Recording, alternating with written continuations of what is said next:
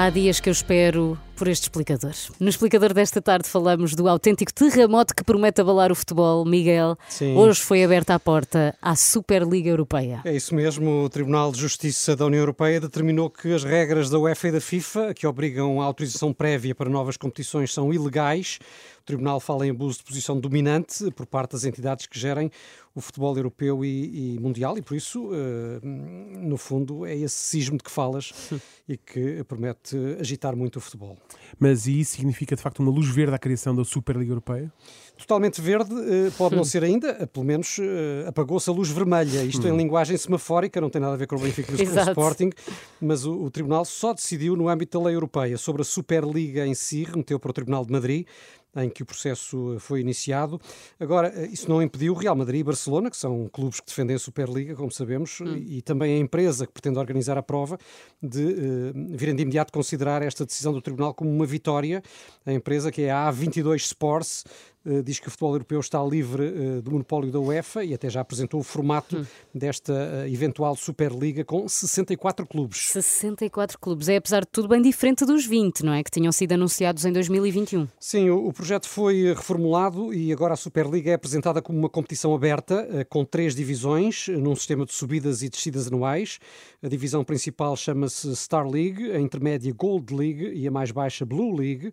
Eh, As duas primeiras terão 16 clubes cada e a Blue League terá as restantes 32. Eh, Cada clube ficará inserido em grupos de 8, com jogos eh, casa e fora, pelo que eh, pelo menos disputará 14 partidas por ano.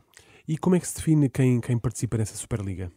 No primeiro ano, os clubes eh, serão selecionados com base em critérios eh, baseados no, no rendimento nas provas nacionais. Depois funciona o sistema de subidas e descidas, portanto, os primeiros sobem às divisões superiores, eh, os últimos descem às divisões inferiores. Seja como for, se uma equipa entrar diretamente na primeira divisão, será muito difícil, não é? Sair da Superliga. é por isso que a UEFA considera que esta continua a ser uma prova fechada, independentemente da roupagem que agora lhe querem atribuir.